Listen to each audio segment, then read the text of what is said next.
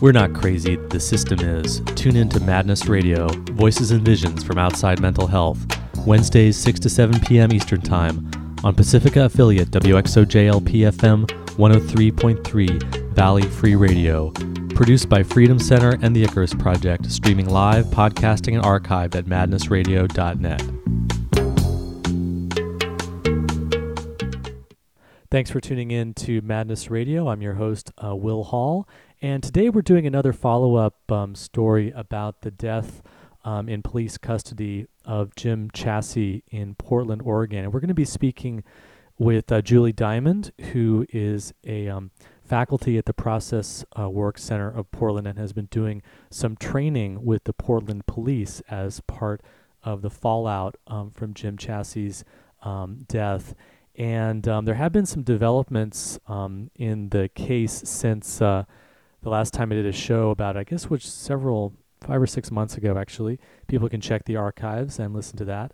Um, and uh, let's see, I'm just going to read the um, article that was in the P- Portland Mercury on uh, November 14th because it provides some basic background to the case for people who don't know and then sort of describes where things are uh, now. So, um, pre-trial hearings in the cop-related death of James Chasse Jr. It is arguably Portland's most controversial cop lawsuit ever, and even though it will be almost two years before a jury is scheduled to sit down and rule on the case, the pretrial hearings are already heated, with both sides accusing the other of trying to prejudice a fair trial. Civil rights attorney Tom Steenson, who is representing the family of James Philip Chasse Jr., um, recently won a record half million dollar settlement against the city of Portland in a different officer involved lawsuit um, that was uh, decided on Thursday, November 8th. But he appears to be pursuing the case with Chasse with more than just a financial settlement in mind. The Chasse family, along with Steenson, all want sweeping changes in the way the police bureau operates. James Chasse's father, James Sr., and his brother have sat patiently behind Steenson on the hardwood courtroom benches on the ninth floor of the Federal Justice Center downtown since the hearings began earlier this year. Um, what happened? The details of Chasse's deaths were shocking. Chasse, a 145 pound, 42 year old schizophrenic, was spotted by police in the Pearl District urinating in the street on September 17, 2006. After a scuffle with police, Chasse died in a squad car being driven by the same officers. The squad car was en route to Portland Adventist Hospital, which is 8.4 miles from the Multnomah County Detention Center on Southwest 3rd, not the Good Samaritan Hospital, which was 2.6 miles away from the jail, or the emergency room at um, OHSU, 2.1 miles from the jail. It remains unclear why Chasse was confined to a holding cell for 23 minutes and what happened there before a jail nurse looked through the window and noticed he was unconscious.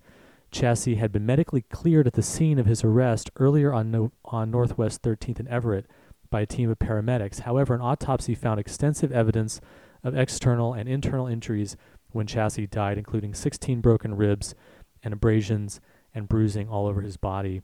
Since his death, several people have come forward to file tort claims and lawsuits alleging that they have been beaten by sheriff's deputies and occasionally cops too in holding cells and the booking area of MCDC, where James was held for 31 minutes before dying on his attempted transport to the Adventist hospital. The alleged beating of 40 year old Michael Evans in the lobby of the jail was captured on video just six days before Chasse's time there on September 11, 2006. One of the officers involved in Chasse's death, Christopher Humphreys, was found to be the police bureau's second highest user of force in statistics released last November.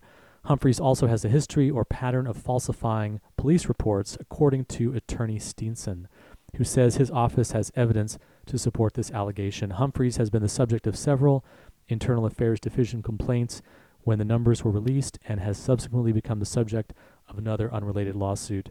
He is still on patrol for the police bureau. So, if people are interested in more information about the James Chasse case in the background, um, you can check out James Chasse, J A M E S C H A S S E dot blogspot dot com, which is the um, Mental Health Association of Portland. You can also just Google Mental Health Association of Portland and get more information uh, from them. So obviously, it's a very complicated um, issue, and there's a lot of different um, things that can be said about police violence and about the issue of mental health and the criminal justice system. I'm really interested in our guest today, Julie Diamond, because um, she brings a, a real insider's perspective in some way. She's been actually involved with the new training of the Portland Police Department and has really had an opportunity to kind of get inside of the culture of the Portland Police and get a sense of uh, kind of the mind of uh, the police, and especially in the context of um, being under a lot of public pressure and the, the, the tragedy of James Chasse's um, death. So that's what we're going to be um, focusing on today. So um, let me read um, Julie's bio here and then welcome her on the show. Um, Julie is a PhD in sociolinguistics and she researched conflict and status rank in small group interaction. She has been instrumental in designing many of the training programs and process work, including both master's degrees um, and um, diploma.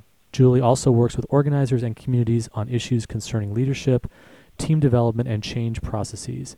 Between 1999 and 2001, she worked on an enterprise development project in the former Yugoslav Republic of Macedonia, which brought together labor presidents and representatives from the former communist countries, Swiss and German trade unions, and Swiss Ministry of Aid and Development to help design a labor education program for Macedonian workers in the new capitalist economy. Julie has written several articles and books on process work, including her recent A Path Made by Walking, Process Work in Practice, which she co authored with her partner, Carolyn Jones. Her articles and essays can be found online on her website, juliediamond.net. So thanks a lot for joining us uh, today, Julie Diamond. Thank you, Will. It's good to be here. Yeah, and I know it's been a long it's been a long process getting you on the show. We've had some technical problems and we've been trying to schedule you for a while, so I really uh, appreciate your patience and I'm really glad to to have you here. Uh, it's nice to be here and my fingers are crossed that we'll make it through without any more technical difficulties. yeah, yeah. Um, yeah, the the joys of community community radio. Well, tell us. I, I mean, I, am interested in, um, and I think our listeners are interested in, in general what um, process work is and what process oriented psychology is. But tell us just to begin. Tell us what you've been doing um, with the police force and how you got uh, involved in the the uh, training program that they've been doing after the death of uh, James Chasse. Well, I contacted the police originally uh, several years before the Chasse incident. I had wanted to offer my my skills to the force and to work, you know, doing some training around crisis intervention and conflict resolution. I always felt that the police really needed a lot of support around, um, you know, how to deal with, you know, conflict and situations on the street. I mean, they have their training, which is um, around levels of force, but I felt that sort of a, a being able to de-escalate crisis without resorting to force would would you know is, is a fantastic skill for everybody, especially for the police. But typically, police they have internal trainers, so it was very hard for me to really get any headway there. And then, um, but I did make some contacts, and um, I was fortunate to be colleagues with Lisbeth Gerritsen, who was uh, previously a supervisor at Project Respond, which is a uh, an agency that works together with the police in intervening in crisis situations. And um, after the Chasse incident, I was talking with her, and we contacted um, the person who developed the original CIT training. And this was 10, 15 years ago, uh, based on the Memphis model that was developed by NAMI. And, and just what is um, the uh, Julie? What is the CIT training for people who maybe don't? These, don't I'm sorry. The, the crisis intervention training that the Portland police had, which was a voluntary training prior to the Chasse incident. That was developed by Lieutenant Sarah Westbrook about 10 years ago.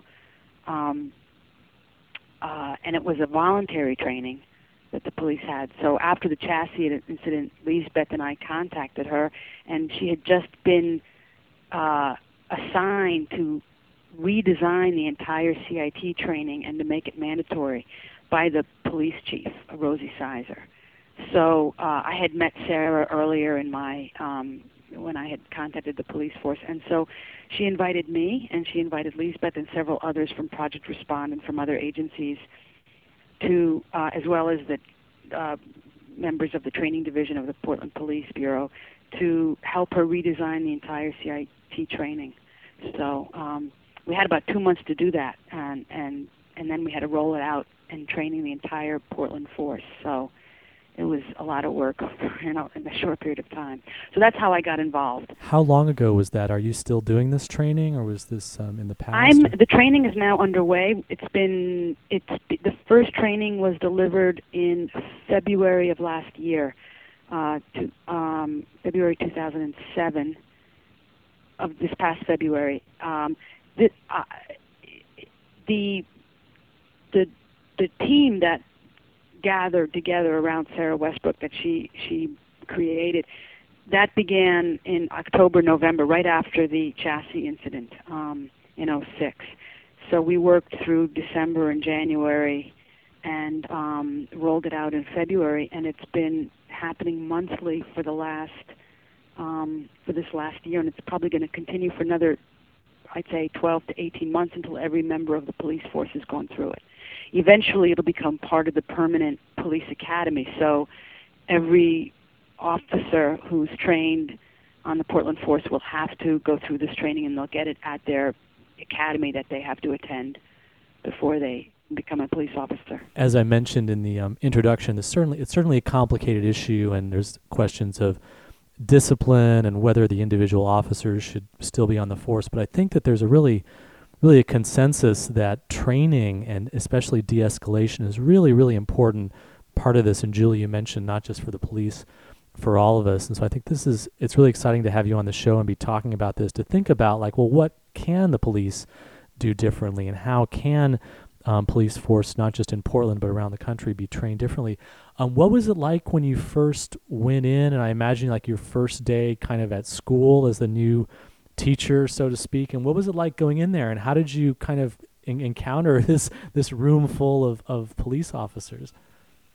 Um, it was it was a hard first day of school. I have to tell you, the the stereotype of the um, you know the sort of the brotherhood, the police department and the fire department. You know, they really there is a real insider thing, and they really do not often have trainers from outside the force and um, I, I can understand it's a high pressure job and the skepticism of you know what do you know and you don't know what we go through every day and who are you to teach us and just because you know stuff doesn't mean you know what our you know what our job entails. That that attitude was certainly there.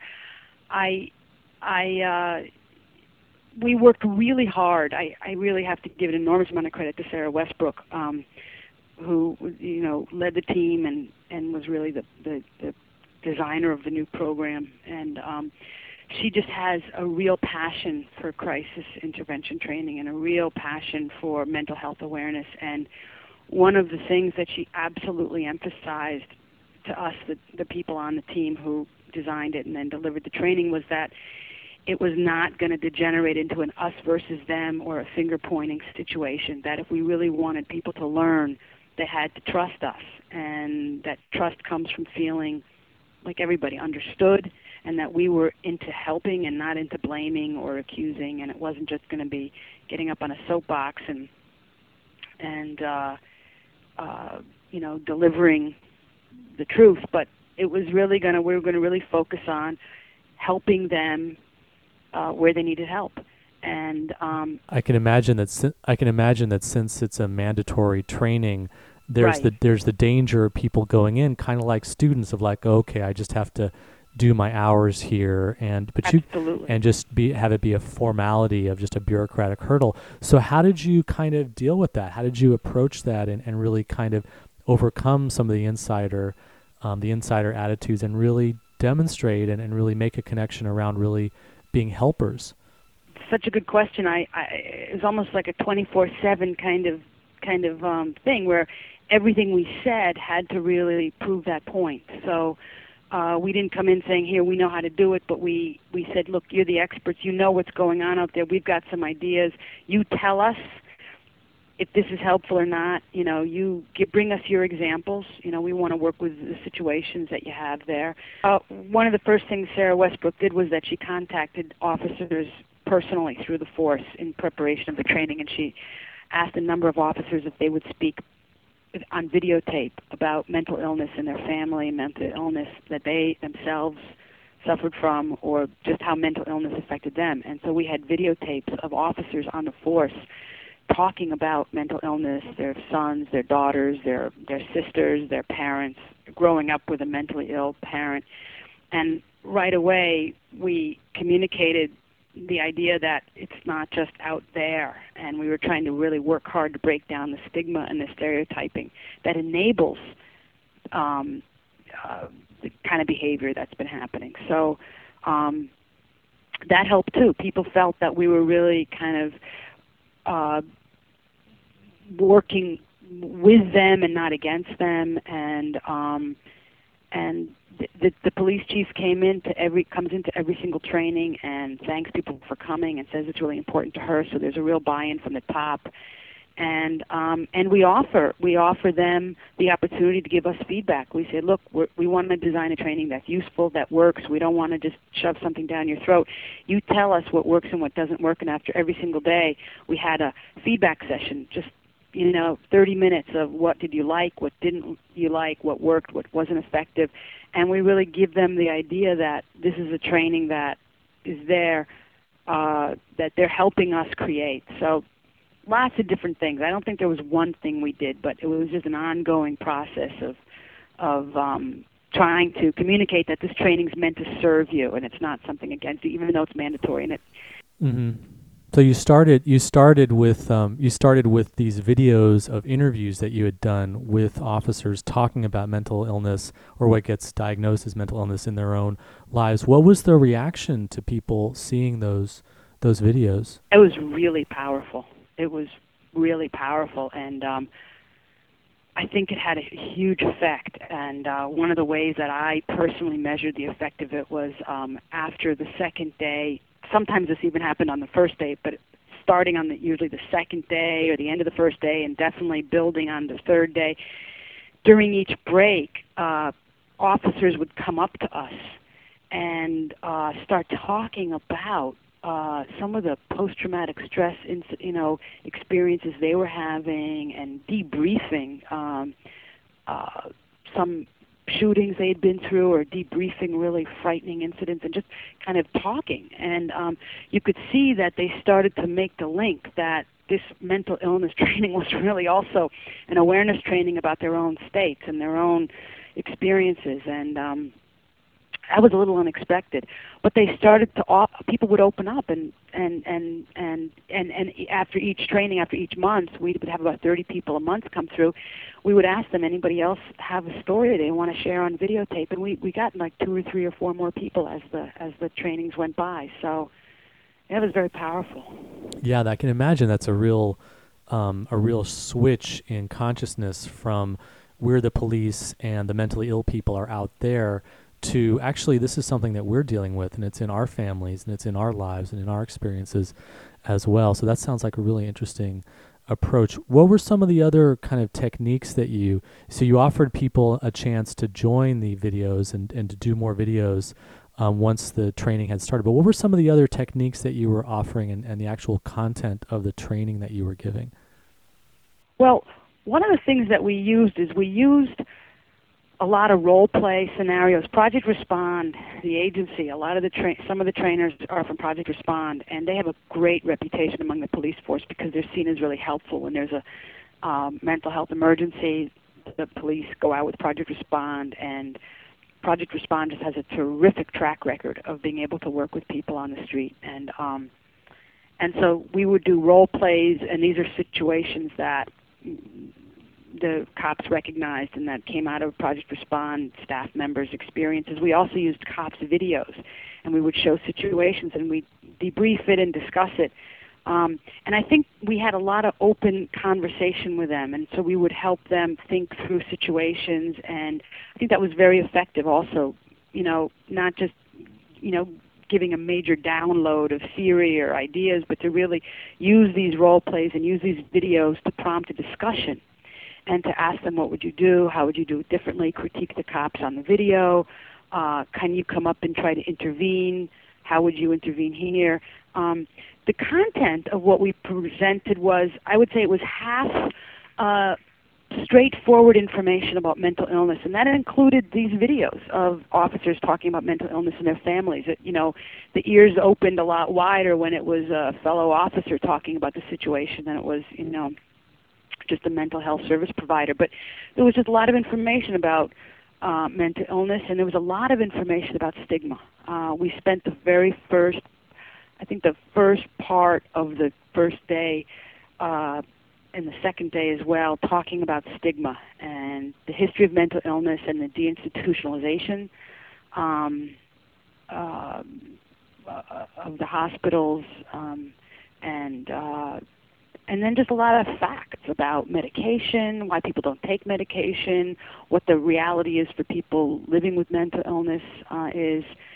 And then the second part of the training was really a lot around crisis, the crisis cycle, escalation and de-escalation and how to intervene at different stages in a crisis cycle.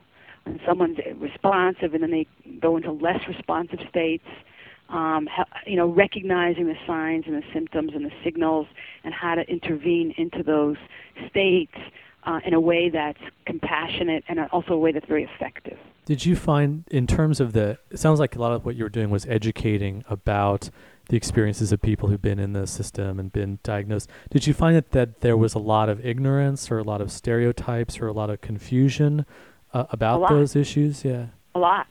A lot.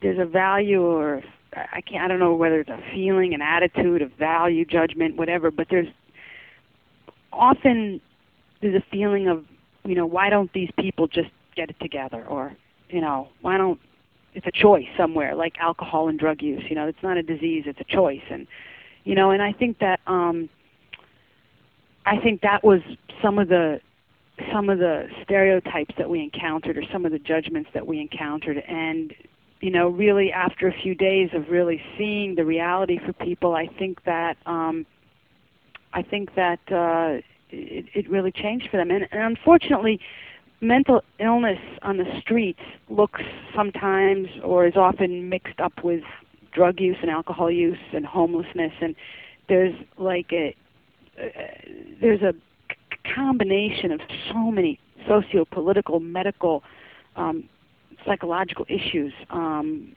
economic issues um, and so it's really I, I think to pull it apart and to really talk about mental illness open their eyes a lot because a lot of times it looks like drunkenness or it looks like homelessness or it looks like belligerence or it looks like uh, noncompliance and you know showing what it's all about. I think that was really really helpful and and, and you know people talked about their how it was changing what they thought about mental illness.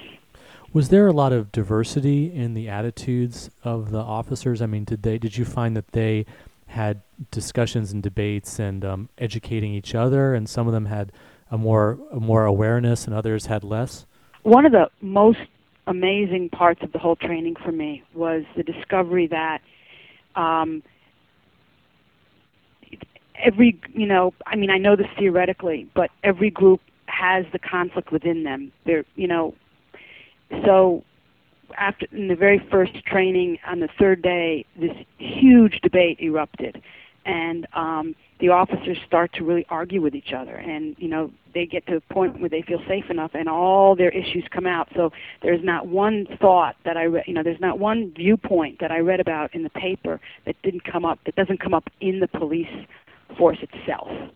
That all the different viewpoints, the uh, you know, the upsetness with the use of force, the you know pro-use of force, uh, anti-use of force, all those issues are right there within the police force. And um, and once the officers felt uh, safe and uh, free enough to talk among themselves and really debate, they really got into it with each other, and that was more effective than anything.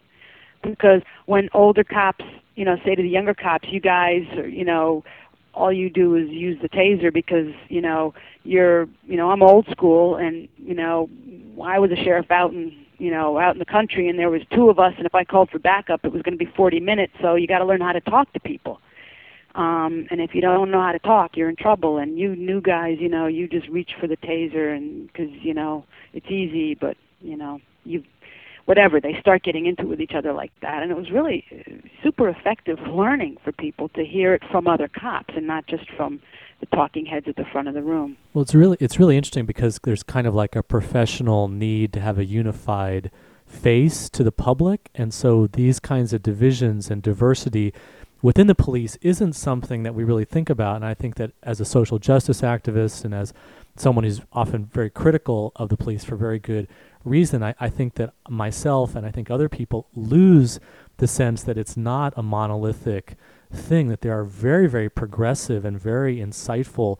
voices within um, the police force, as well as the, the voices and perspectives that fit the other stereotypes of sort of cowboy violence and just enjoying conflict and and this kind of thing. So it sounds like that was was really something that you were privy to that maybe an outsider wouldn't have any kind of chance to see. Is that right?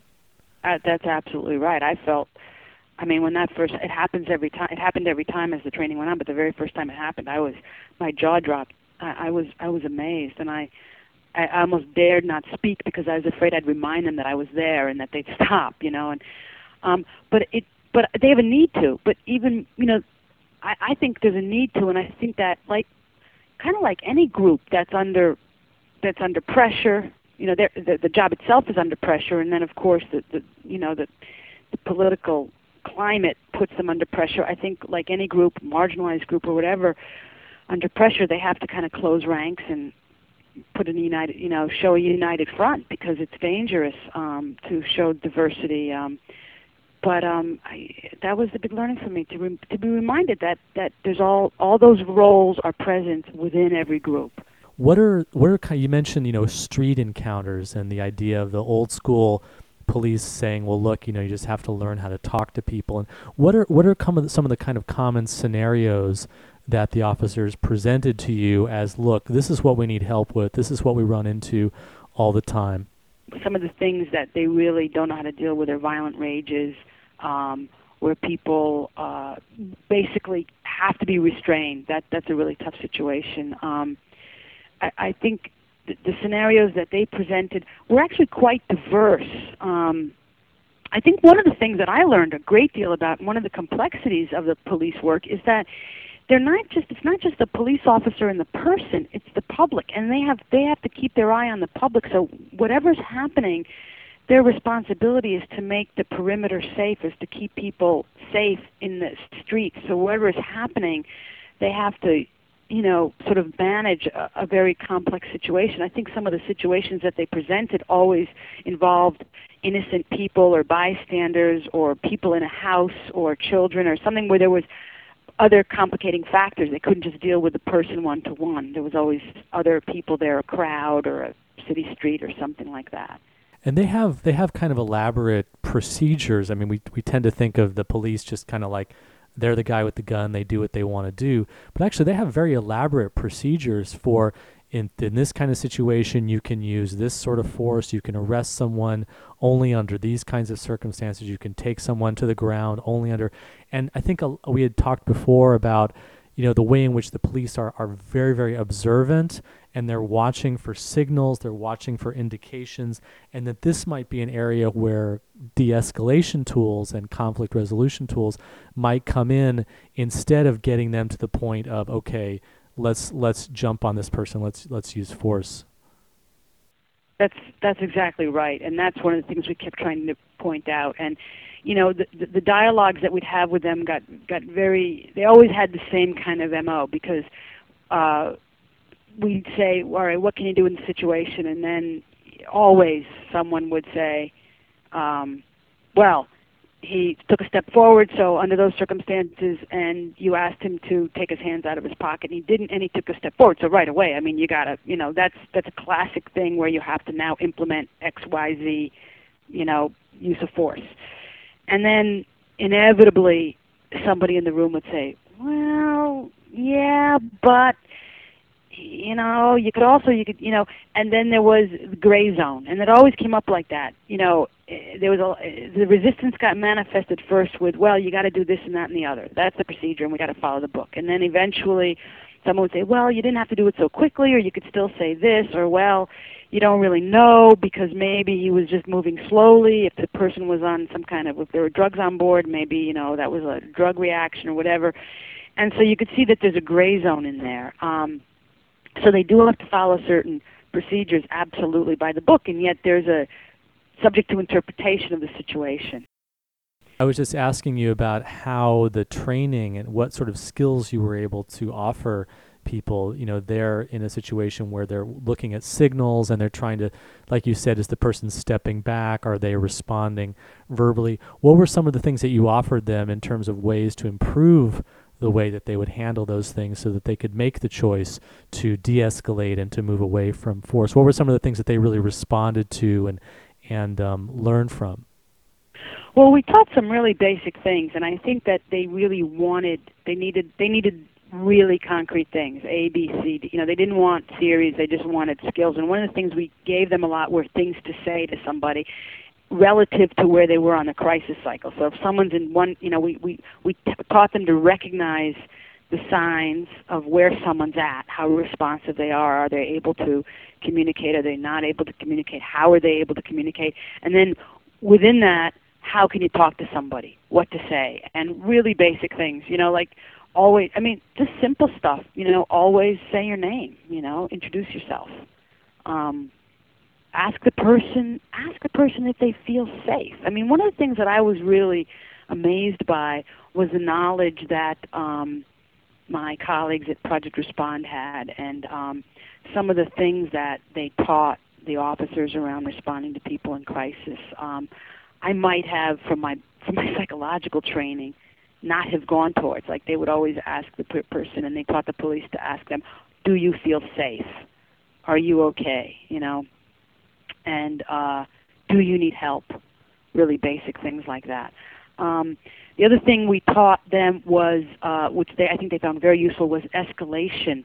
That uh, when someone's escalating, one of the things that you know this is where I think process work came in is that we have this idea we have you know a foundation in communication science and if someone's escalating somewhere their their communication is not being received. So they continue to send the message. They're like transmitting and transmitting and transmitting a message until they feel someone's received their message. So they found that very helpful. We taught them how to recognize escalation signals and then how to find what we call in process work the double signal or the unintended message that's needing to be received and attended to. And often that's an emotional distress signal or it's something upsetting. And it may not be what they're saying, but it's how they're saying it.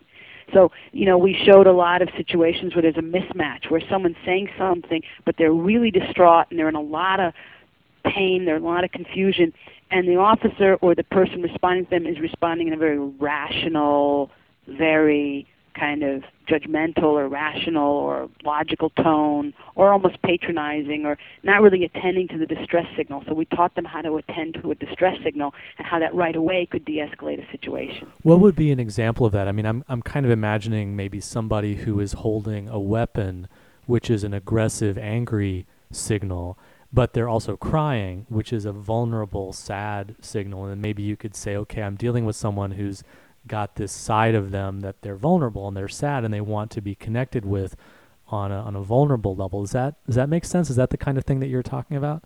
That is the kind of thing. Unfortunately, if they're holding a weapon, there's no choice here. They have to be taken. Um, they have to be disarmed by an officer. There's no an officer will not talk someone down with a gun on him. It's not.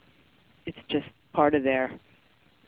They have to they have to an officer part of the training the defensive tactics say that you have to use a greater use of force than the person you're working with so you can't it's not a competitive battle they the what i'm about to say sounds really provocative but what, what the theory but within the force be, because the officers have to protect the the, the public um, they have to win the battle. They can't have a fair fight because it would it, it could it could endanger too many people. It could also endanger the officer. So they so if someone has a gun on you but now here's what i've seen and some of the some officers are just brilliant at this and one thing i did see was an officer in a role play situation uh uh take the gun tell the person what they're going to do. Now, this is something that I that that that's been very effective, and that once someone has to be taken into custody, that can go really poorly. I mean, some of the deaths in custody happen because of the way they're taken into custody.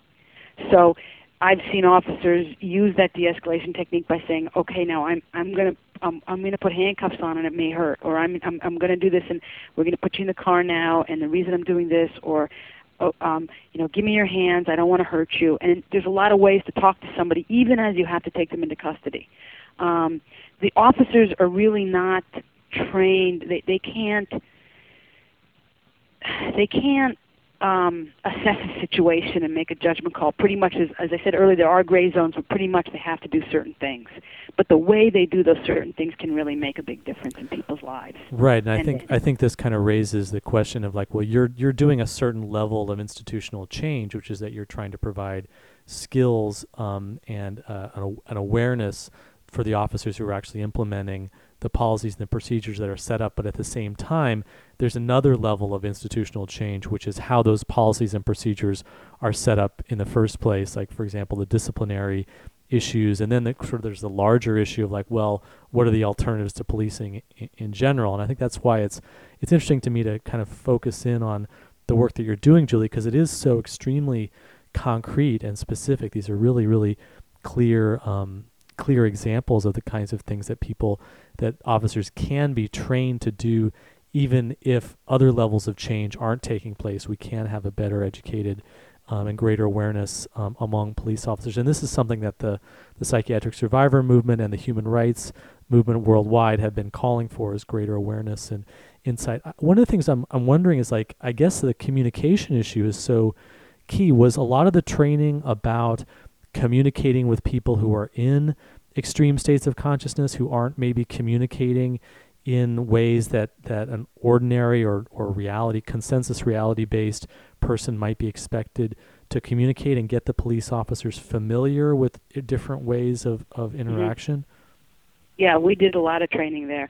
Um, you know, um, it may be to those of us with experience with um, different states of consciousness or working with people, you know, in this field, uh, it sounds really basic, but um, we had to teach the officers, for example, not to argue with someone's reality, not to like, not to get into a loop. Like one of the escalation things is that it's not just you can, not just learning how to de-escalate, but learning how you yourself are an escalator, and uh, how how the officers c- can create the conflict um, and escalate it and exacerbate a situation and actually make it dangerous. And one of the ways they do that are very simple things, like arguing with someone's reality. Give us an example. Give us an example like that. Like someone says, "My landlord just evicted me unfairly," and then the officer says, "No, they didn't." or is that? Is yeah, that exactly. Or or there's radios in my room and they can hear what I'm saying, and there's no radios in your room. You know, that's not. You know, I don't see any radios. Um, um, you know and that was a really hard thing. Now that that was really hard to teach because a lot of officers would say well you're asking me to lie. Um and that that that's not real. I i can't go along with something like that. And um and it took a lot of skill. We had to it took a lot of skill to kind of explain why that wasn't lying and that you weren't agreeing with the person's reality just because you weren't arguing with it Right. This um, is this is actually a really important conflict resolution skill that anyone can right. really learn to de-escalate a situation. Someone is is taking a, a point of view. If you take the opposite point of view, you're just going to escalate the situation. And maybe there's another time and place to argue the reality of are there radios broadcasting in my mind or something.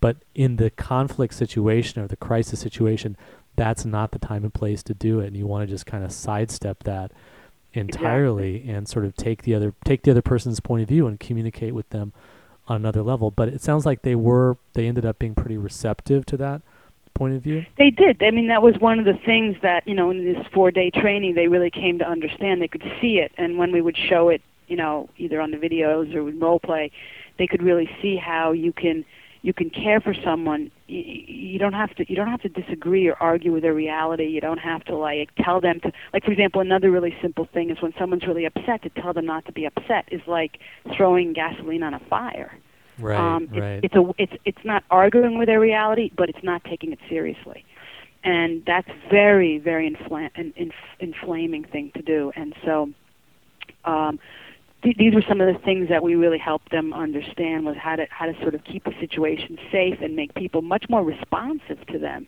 and how that they could really they could really communicate in different states of consciousness. A lot of it's very emotional. Um, it's like it's like learning emotional intelligence and emotional, you know, skills to deal with people in emotional states.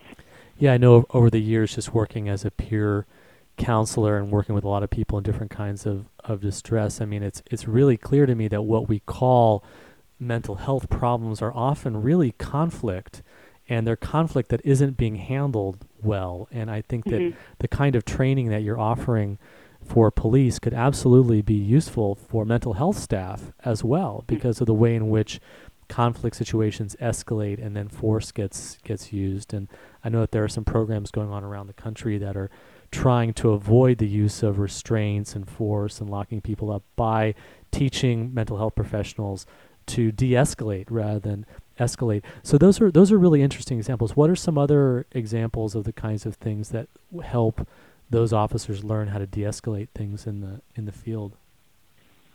This whole thing of trying oh, trying to notice where they are on in a crisis cycle. What that really means is how how much can the person uh, attend to what's happening in the moment? Like the more and more and more you're in crisis, or the more emotional or more distressed you are, the, the less you're able to um, think and reason, the less you're able to really kind of reflect on what's happening. And so um, we we're teaching the officers what to say to someone um, to bring them down. Um, for example, you you you can't really ask people complex questions when they're in a really emotional state. So we would teach them how to say how to um, basically not even not even um, stress the person by asking them a lot of questions or or trying to get a regular response out of them, but how to kind of just mirror what they're doing as a way to bring them down, or to just speak to them uh, in a you know in a voice that you know yeah I understand you're upset okay right uh huh I you know. And we would give them literally lists of things to say at different stages of the cycle where at the right at the top of the cycle they would be like noises and sounds. And we would actually you know teach the noises and sounds and ways to speak to someone when they're really upset that makes them feel addressed and understood and it tends to bring them down.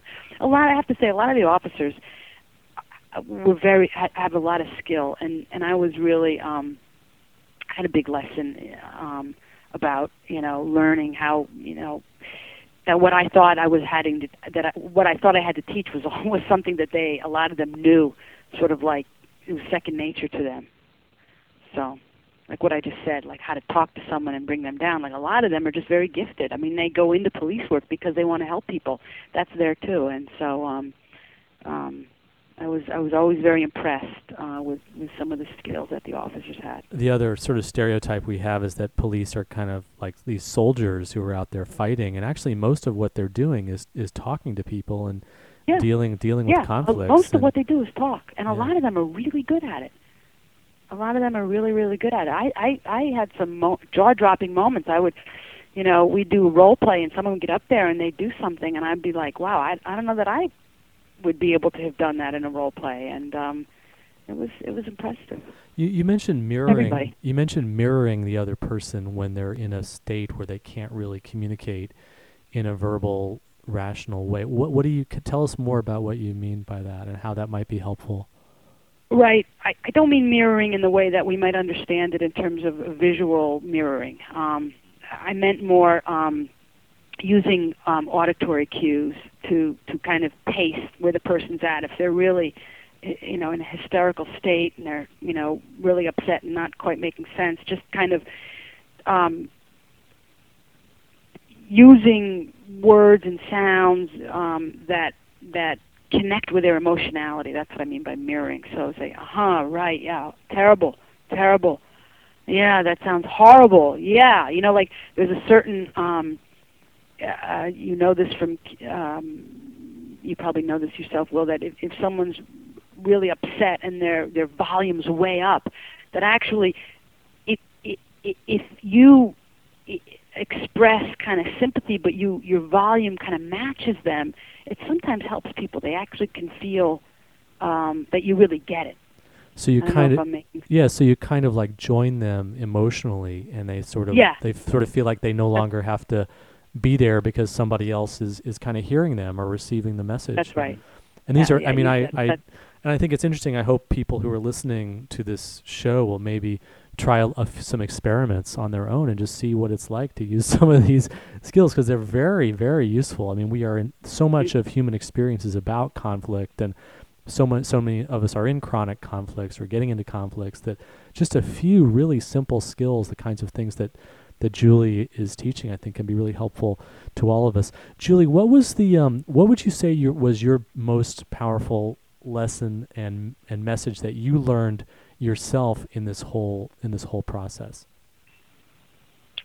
Well, I I was very very uh, impressed. I did my my, my psychology background um, is way in the background. I did a lot of my training a long time ago, and I was very very impressed with the knowledge I gained about mental illness that I learned through my colleagues on Project Respond, and um, uh, and how they interacted with people in crisis. I uh, you know feel comfortable with the conflict piece, but their ability to really sort of tune in and understand people, the different states of minds people have, and, and just their knowledge about mental illness. I felt for me that was really, that was a that was incredible to be able to really um, uh, see what the work that they're doing on the streets with people. Um, and I also, I have to say, being able to the, the the most powerful part of the whole thing for me was to be able to uh, see the diversity within the police force and to be part of uh, a learning. Uh, a learning experience where people really you could really see that they were going through something it wasn't just a delivery of knowledge. It was like a real transformational process. You know the four i did it i think three or four times there were two or three times and then i stopped being the main deliverer of the content and someone else took that over. But each time we went through it it was like a journey from the first day to the fourth day. It was like the group had gone through a real process together and a real journey. And um and it was a personal growth journey as well as anything else because they really learned about their own experiences too. Are there are there indications that um, the training that's going on is is improving the quality of what the police do and and making things better out on the streets? Um, that's a topic that we, we're still discussing. I I would like to have had some kind of um, real measurement uh, in place.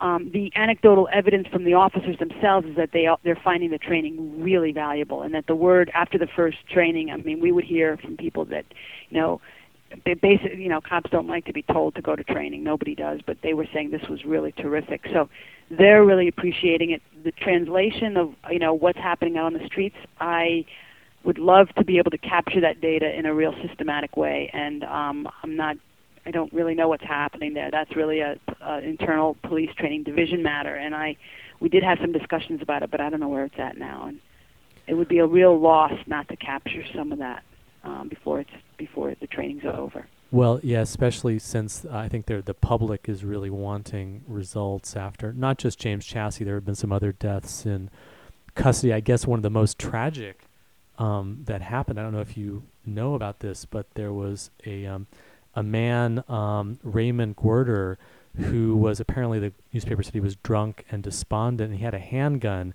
This was actually what what I was thinking when I had mentioned about what do you do with someone who's got a weapon. And he was in the backyard. He was of his house. He was upset. He was maybe suicidal, but apparently he was actually talking with um, a crisis counselor from the police force on the cell phone at the very moment that a, sn- a police sniper made the decision that look he's got a gun we've got to take him down. He was in mid-sentence apparently talking with a counselor and the police just um, killed him so well that was a that was a uh, miss that, that was a tra- that's an unbelievable tragedy and that was a miscommunication another situation. That was a miscommunication between the hostage negotiation team and the uh, special the SERT team which is the one who goes in with um, uh, guns and sniper team for hostage situations. That was a complete breakdown of command structure. And interestingly enough, um, I just read a report on that that uh, Chief Sizer that they went through a big review, and the outcome of that is that they're going to create a, a brand new team uh, a, a, a called um, I think it's called Critical Incident Response or Critical Incident something like that, and they're putting Lisbeth is going to be uh, working on that team, so they're going to so that there's never going to be that breakdown of communication again, or they hope there won't be that breakdown. They'll um, they're actually putting the crisis intervention coordinator on that um, special team. So yeah, it's a terrible, terrible story, and it just makes me think that. I mean, if you've got a policy in place that says man with gun, you have to use overwhelming force, you have to take him down, that's really a misunderstanding of what um, suicidal gestures are. Someone who is maybe picking up a gun or picking up a knife may not be preparing to attack the people around them. They just may be struggling with very intense feelings of suicide and very reachable. I mean, I know that I've um, you know worked as a as a peer counselor with people who have had weapons or who have been in violence situations, and just knowing when someone is directing their hostility outwards and when they're really just kind of struggling with Hmm. their own suicidal it seems like it's an educational process too that could that could need to take place in the in the police force around that as well It's really true. And the, as I said before, that was a real breakdown in communication because it was they were indeed that the the hostage negotiation group were working with a person trying to de-escalate them verbally, and they didn't have knowledge. It wasn't their team that fired the shot; it was another team. And so, um, I think there are people, there are you know within the force, there are people who do want to see uh, that greater awareness um, implemented. yeah it's a really it's a dramatic illustration that maybe there are two there are kind of two processes going on. One is a more kind of war on terror law and order. You know if they've got a gun we have to shoot them first. Um, preemptive kind of approach and then something that i think is really happening in the us as well we're very innovative um, social emotional psychological kinds of approaches are coming in with the restorative justice movement with the work that you're doing. So do you are you hopeful that maybe the kind of the the more um, insightful and awareness based approaches will kind of win out over the more militaristic approaches that seem to be very um, popular as well I, I am optimistic, and I think, um, I guess on a closing note, I think that what I would, what I think it depends on though, is I think it depends a lot, well, on many, many things, but I think that the experiences of those people who are under pressure, who have to deal with the law and order issues that the rest of the population gives over to them to be dealt with, that their voices and in all their diversity have to be heard as well that they're not just servants to be told how to deal with it. I think that the police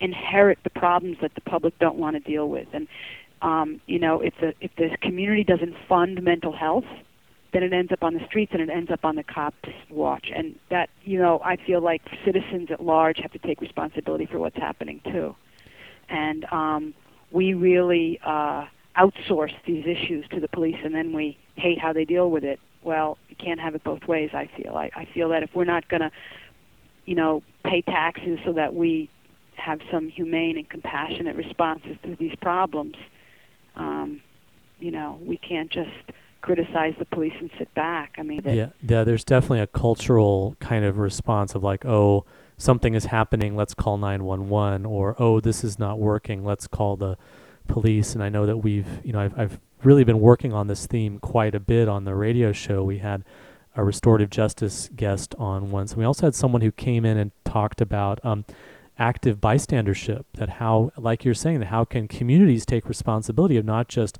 offloading the issue to the police to deal with de-escalating or dealing with if there's someone on the street that you're scared of maybe there's other ways to deal with it other than just calling the police and expecting them to handle it. And then of course you're absolutely right that there was a, a real failure with um, the deinstitutionalization happened and there wasn't and there still haven't been really good funded community based mental health services to help people that are effective and the people who work in them get to have the resources that they need that that really never happened and instead we've been relying on the police and then the criminal justice system and the expansion of the pr- prison industrial complex. Well, Julie, we've, we're about out of time, and I, I really want to thank you for coming in and giving this giving us this incredible insider perspective on the, how the police are, are kind of dealing with this and what it's like from the police's point of view on the street. I really I really think this is an invaluable perspective that you're bringing, and I really I really thank you for joining us today on the show. Thank you, Will. It's been a real pleasure, and I really enjoyed the opportunity to talk about these things. And uh, great work that you're doing too. Thanks for having the show in the first place. Yeah, thanks a lot. And if people want to find out more about your work or about process work, you have a website. Is that right? I do. My website's uh, www.juliediamond.net. And uh, there is an another podcast that I did with uh, Kate Jobe called Process Work Live, and I talked about the police work I did there. So it adds another dimension. I cover things there that I didn't cover here. So um, Great. Well, I'll, I'll make sure and link to both of those on the, the Madness Radio website. So thanks a lot for joining us, Julie Diamond. Thank you very much, Will.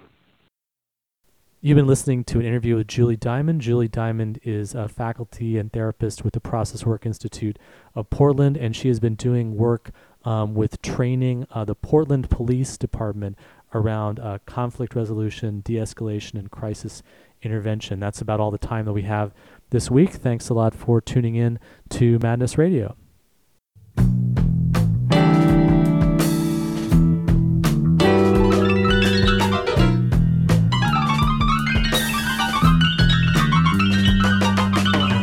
You've been listening to Madness Radio Voices and Visions from Outside Mental Health. Madness Radio is broadcast every Wednesday, 6 to 7 p.m. Eastern Standard Time on Pacifica affiliate WXOJLPFM 103.3 Valley Free Radio in Northampton, Massachusetts. For our live internet stream, podcasting, show archives, and more, visit madnessradio.net. Madness Radio is co-produced by Freedom Center and the Icarus Project. For more information, check out freedom-center.org and theicarusproject.net. For more mental health radio, listen to the News Hour from mindfreedom.org, Wednesdays, 4 p.m. Eastern Standard Time. If you have an idea for a story or guest on Madness Radio, or you just want to share what's in your head, contact us at radio at madnessradio.net.